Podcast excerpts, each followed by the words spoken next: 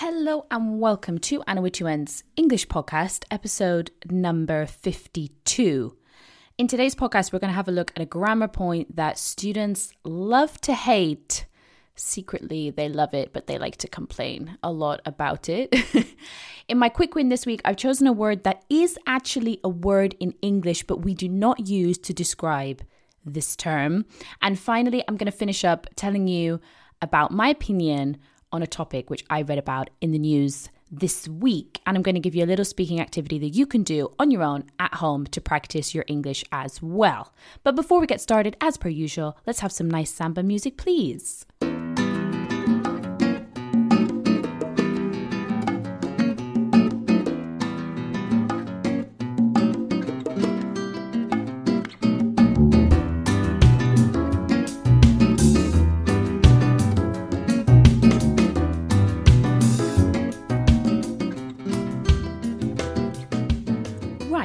Let's get on to our first topic today, which is a student question. Now, Efren, you sent me this question back when I asked everybody what problems they have in English, and you sent me a message saying first conditional, second conditional, third conditional. So this one is for you. Thanks so much, Efren, as well, for your ongoing support and feedback throughout the podcast. It's really, really appreciated. You've been there since the beginning, I think, since English for Dessert so it's worth an, it's worth a mention.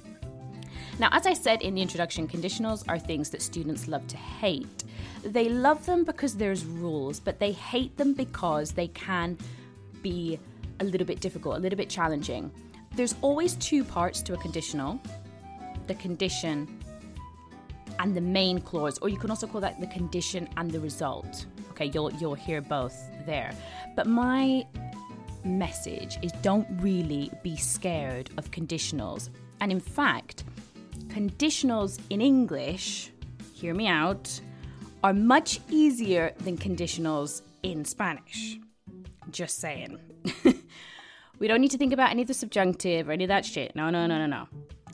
The ones that we use the most, the most common ones that we use are the first and the second conditional. And actually, the third conditional is the one that students find most difficult because it has a lot of contractions in there that we use.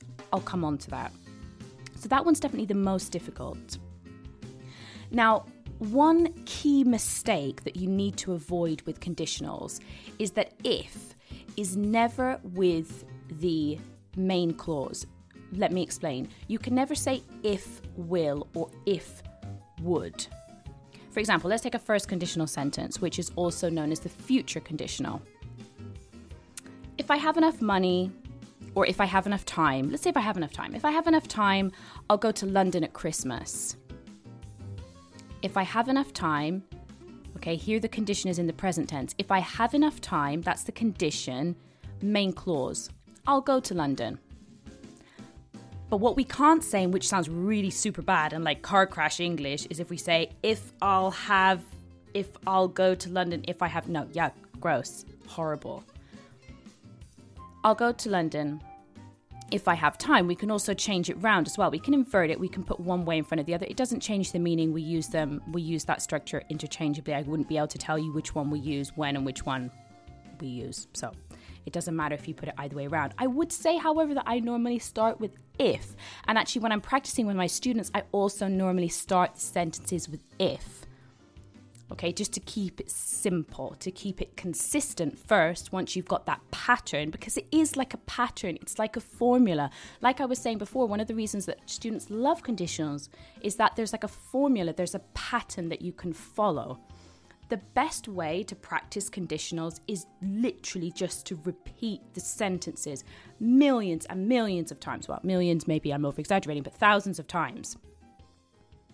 And as a teacher, if you're an intermediate or an advanced student, this is one area that I'm going to push you on. So, this is one area that I would, number one, expect you to be able to do.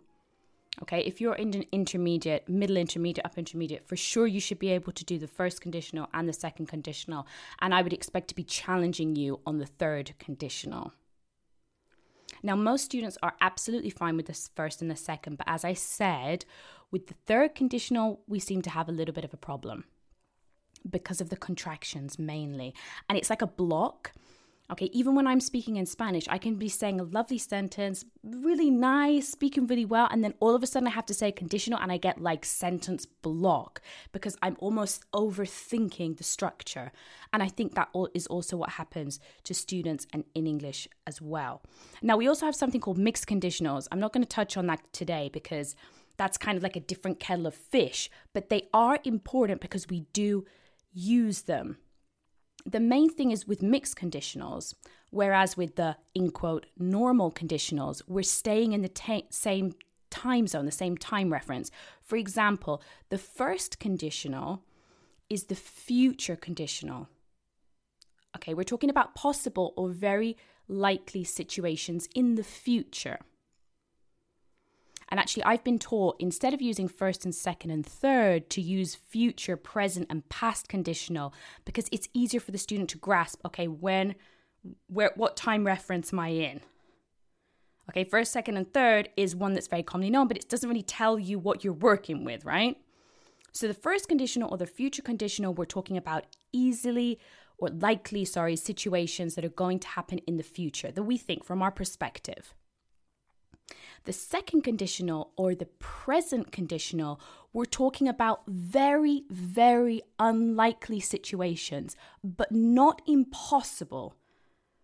Very, very, very, very unlikely, but not impossible. For example, if I won the lottery, Okay, now actually, this one is poss- impossible because I don't buy lottery tickets. But let's imagine that I buy a lottery ticket every Friday I don't actually know how the lottery works here in Spain, but in England, the lo- the lottery was every was every Friday or every Saturday. Well, whatever. Let's imagine that I buy a lottery ticket every Friday, and I'm talking to my friend about it. You know that conversation that everybody has with their friends or their colleagues at some point in their life. Wow, if I won the lottery, I would buy a new house. I would buy a new car. Now, this situation is super unlikely. I think your chances of winning the lottery are like, I don't know, some some million to one or something like this, but it's not impossible. So the present conditional, we're talking about things that are very unlikely but not impossible. Now, with that structure, we're using if plus the past tense for the condition. If I won, if I won the lottery, and then with your main clause, we're using the simple conditional with would. If I won the lottery, I would. Now, here we probably would contract. So if I won the lottery, I'd buy. I'd. If I won the lottery, I'd buy. Now, also, one thing where students flip out and they go super crazy is the speed that we say conditionals as well. So, this is again something with practicing with repetition. You can practice your agility. We often use this word agility when we're talking about students and evaluating students' agility with the grammar. What does that mean? It basically means how fast are you able to reproduce a sentence without thinking? And also, not only that, but how quickly are you able to change? For example, if I ask you a question with a conditional, are you then able to give me a presentation for two minutes? Like, how how agile are you? Like, are you able to just move between the gif- different grammar points really seamlessly, or is there areas or are there areas where you struggle? So that's what we kind of mean when we talk about agility. It's the same as in sports, right? Agility, it's kind of like agility with grammar. And you might hear me talk about that a little bit more. Now, the third conditional or the past conditional, as I said, this is the one that students really don't like. Now, here we're talking about impossible situations in the past. Impossible, okay? They've happened, okay? We're, we're theorizing about another situation that could have happened, but it didn't. Now, here we're using a lot of contractions. Let's practice with a nice, easy example to illustrate what I mean. If I'd been born, okay, if I'd been born in Spain, if I'd been born in Spain, I would have spoken Spanish.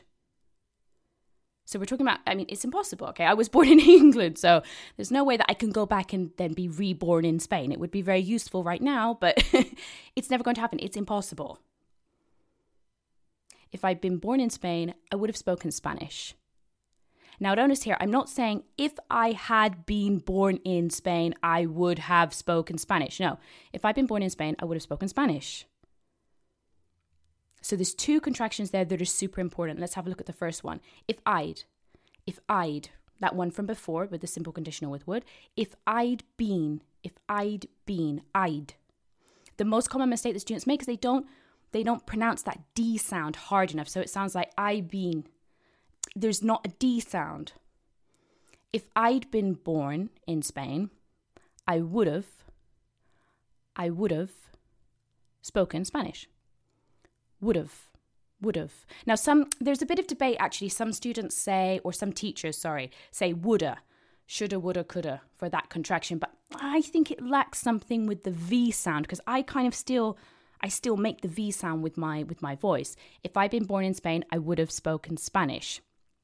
So you can kind of say woulda or would have. So instead of saying would have, that contraction becomes woulda, would have. So the the construction or the structure with that sentence is if plus the past perfect. If I'd been born, if I'd been born in Spain, I would have or I would have, would have plus the past participle. If I'd been born in Spain, I would have spoken Spanish.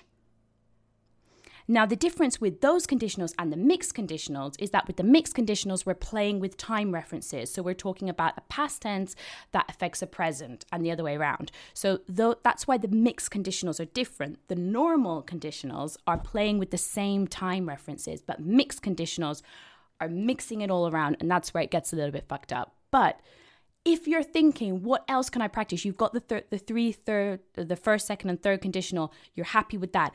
Go and have a look at mixed conditionals because we do use them. In fact, I really think we use mixed conditionals quite a lot. So perhaps I'll dedicate a little bit more time to that on one of my shows. So I just wanted to do a brief. I mean, I could speak about conditionals all day, to be honest. I actually really enjoy teaching them and they're really fun to do with students. So I'm going to leave it there and I'm going to move on. But if you are intermediate or advanced, I would really suggest that you include conditionals as part of your training, you know, the training that you do at home, your practice that you're doing at home, you're studying. If you have any questions about conditionals or you'd like me to do more on conditionals, uh, let me know. Come and find me on Instagram at Anna with underscore two ends underscore English and send me a DM or a direct message and let me know. So thank you very much for your suggestion, Efren. I hope that helped you. Let's move on to our quick win for this week.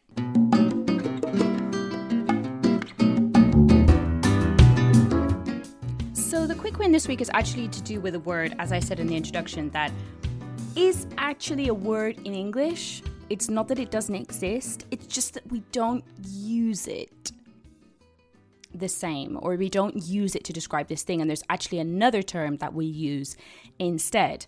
Now the reason this occurred to me is because when i when my students are doing presentations and when i hear them talk about different cultural things especially or they're trying to describe the ways that people do things in countries like america or europe they say the occident or the occident or with the adjective, they say Occidental or Occidental countries.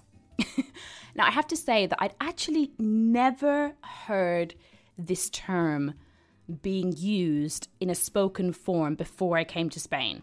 So I was like freaking out and I'm like, Occident? Like I I mean I I kind of assumed what it meant from the context, but I was like, I we never use this word Occident. Like what's going on here? So I thought I'd look into it a little bit more. And Occident is actually, or well, Occidents. It's actually a Latin word, okay? And the Occident does exist in English, and it means to describe the western part of the world, especially the countries of Europe and America. And also, actually, they've linked in Australasia in there, which is kind of like this thing where Australia seems to be part of Europe, but it's on the other side of the planet. this is like when Australia joined the Eurovision. It's like, uh, what? I think we're just missing a bit of space there. Like, I think maybe, I mean, they're quite far. I mean, anyway, I'll come back to that. So instead of saying the Occident, normally what we would say is we would say the Western world. The Western world or Western countries. Or simply the West. So this is a quick trick to use for your vocabulary, okay? Rather than using Occident or Occidental, which your audience, if they're especially if they're native speakers, probably if they're non-native speakers of English and they speak Latin languages, they'll probably understand you completely. However, a native speaker in English probably would be like, uh, what the fuck? because it's just not language that we use to describe that. Okay, we're much likely to say the Western world or Western countries or the West. So, uh, Europe, the Americas, uh, all of that stuff. And I don't know why, but we just don't use it in we just don't use it in everyday language. I think it's probably more used in an academic context, in a written context, but certainly not in a normal everyday speaking context. Actually, the word in Latin, occidens, well, I mean, I'm sure it's not pronounced like that. It means sunset or west. So, I mean, it makes complete sense. Uh, but we just don't say it. Okay, so that's my quick win for the week. Don't say Occident or Occidental. You can say the West. You can say Western countries. You can say Western culture. And really, for me, especially, I mean, growing up in the UK, the East and the West, these are very common terms or geopolitical terms that I've grown up with or that is has been part of my education throughout my and kind of popular culture throughout my life, really, the East and the West. And um, it's a very common kind of, they're very common terminologies of like division and whatever. Anyway, so as I was saying before, uh, Australia actually joined the Eurovision because sometimes the West, actually, if you look online, sometimes they include Australia and kind of Australasia being uh, Australia and New Zealand in that West category, even though they obviously are nowhere near Europe and America. Uh, they actually joined the Eurovision in 2015, which I think most people were like, what? Like, I remember hearing about that and I was like, well, I mean, why?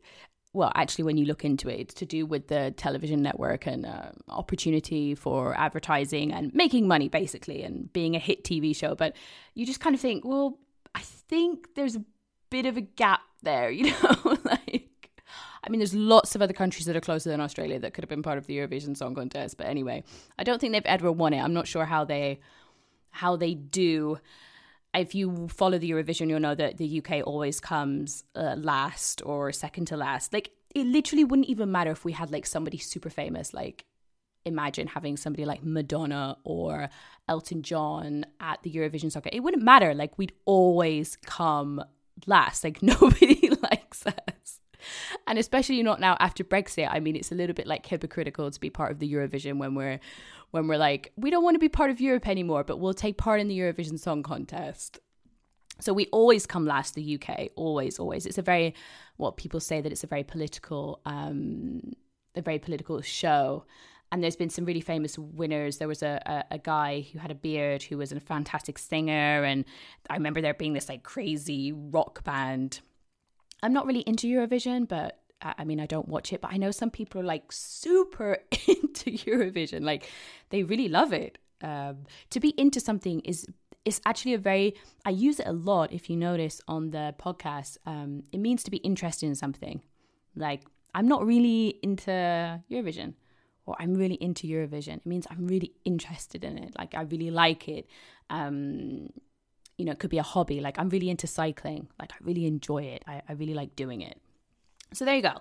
We will wrap that up. But my quick one for today this week is remember to use the West or Western rather than saying Occident or Occidental, especially if you're talking in front of a native audience to help them understand you when you're speaking to them. Now, let's move on and have a look at the last part of today. Uh, and my chosen topic for this week is actually about tea.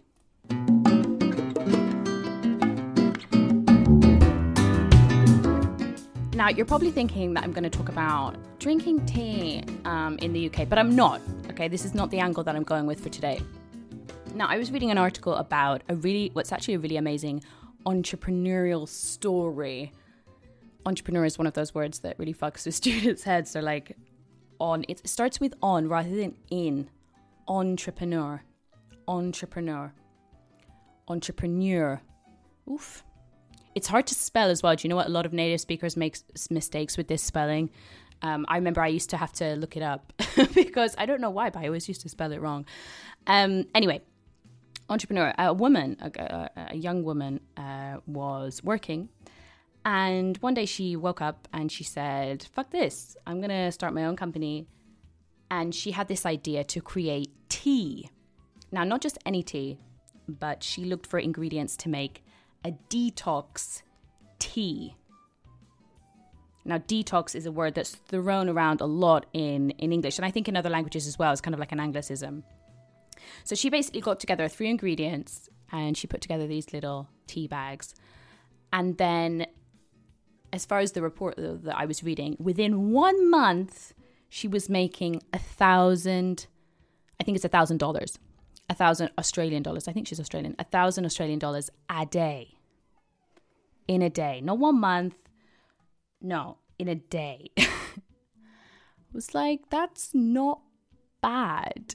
Now, she's actually gone on to build this huge empire around detox teas. And if you are on any kind of social media network, especially if you are a girl, because they target these things towards women, I'm sure you will have seen these detox teas because they're highly well they're mainly promoted by people on instagram by by influencers and i don't know it just struck me to talk about it because this is an example of what we would call a fad diet.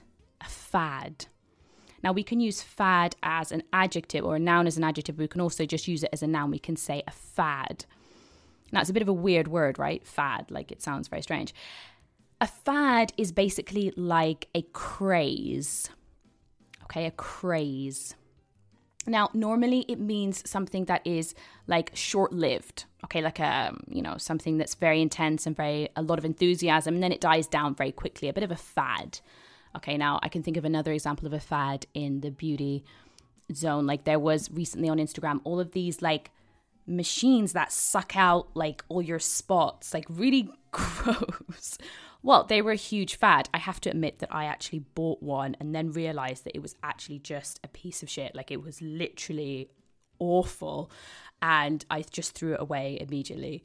Um, so that's like an idea of a fad, okay? The product probably isn't very good, but it's just like a huge, really intense craze. And this is kind of a little bit like that, but not really actually, because these companies are making loads of money with these uh, diet teas or detox teas.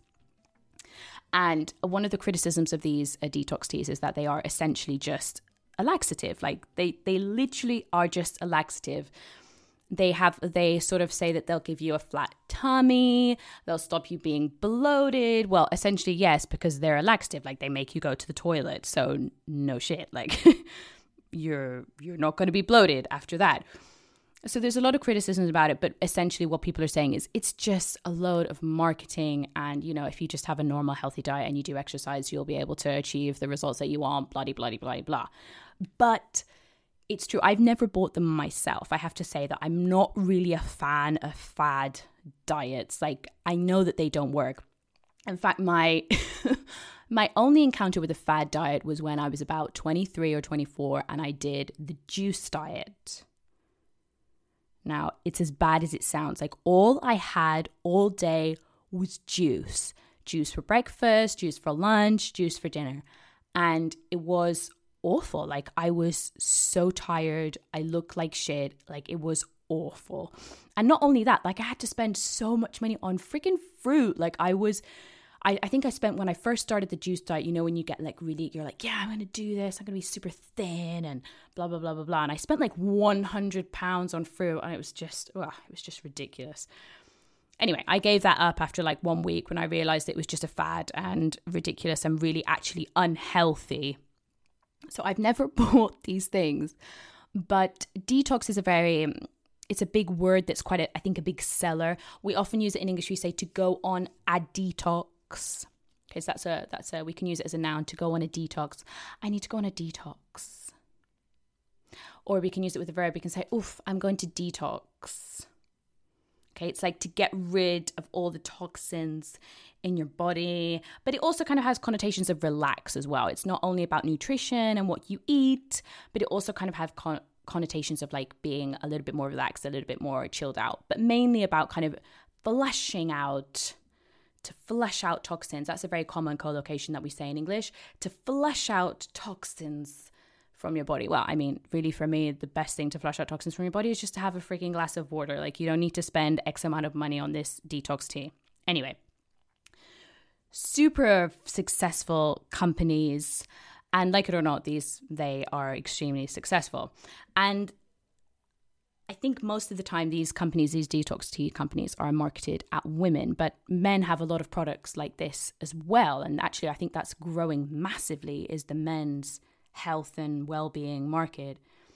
And if you notice, this is very funny, but I always tell my male friends and family members this. If you go into a shop and you look at the price of male beauty products and you look at the price of women's beauty products, men's beauty products are so much more expensive. And apparently, I was looking into this because I thought it was interesting. Apparently, one of the reasons is that, well, obviously in the women's beauty market, there's a lot more competition and there's a lot more products. So, inevitably, that means that prices will be cheaper. But with men's products, one of the interesting things is that men generally will just go in, they'll just see something they like, and they'll just buy it. So they don't really spend too much time looking, comparing which one's better, which one's has better reviews. Okay, I'm making a generalization here, but still. So what they'll do is they'll just go and buy it, and even though it's expensive, they'll just they'll just buy it anyway. So that's one of the reasons why they're so expensive. But I always tell my male friends, I'm like, buy women's products because number one, they're probably better. Number one, two, they're probably just exactly the same formula that's just been repackaged.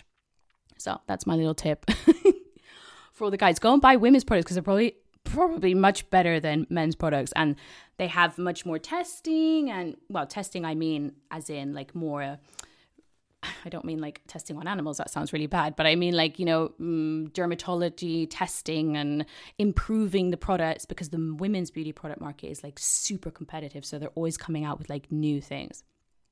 Anyway, and also men have these things marketed at them that are like, like these protein drinks, like powder drinks, like replaced all of your meals with this powder and you'll be absolutely fine.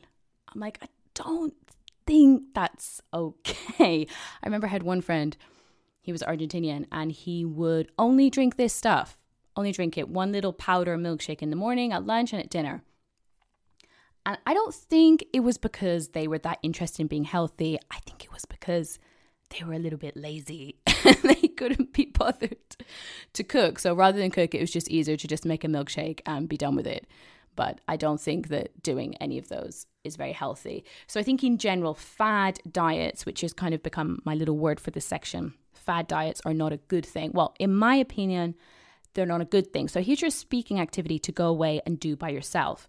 Think about the advantages and the disadvantages of going on a diet. What are some of the advantages and disadvantages of going on a diet or on a fad diet? Go away, think about it, speak to yourself wherever you are, or write something down, a short paragraph about what your what you think are the advantages and disadvantages of going on a diet. I know what I think. You tell yourself what you think and practice a little bit of English at the same time. So there we go, guys. Wrapping up for today. I hope you liked the episode. Remember to check me out on Instagram at Anna with underscore two ends underscore English. That's the best place to find me. If you like the podcast, make sure you give me a little subscribe. You can find me on Apple Podcasts, Spotify, and iVoox. Thank you so much for listening, and I'll be back for another episode very, very soon. In fact, next week's episode is going to feature a very special guest. So make sure that you put a reminder in your calendar for next week, the 23rd of September. Very special guest. She's a little bit famous, actually. So I think you will really enjoy that. See you very soon. Bye.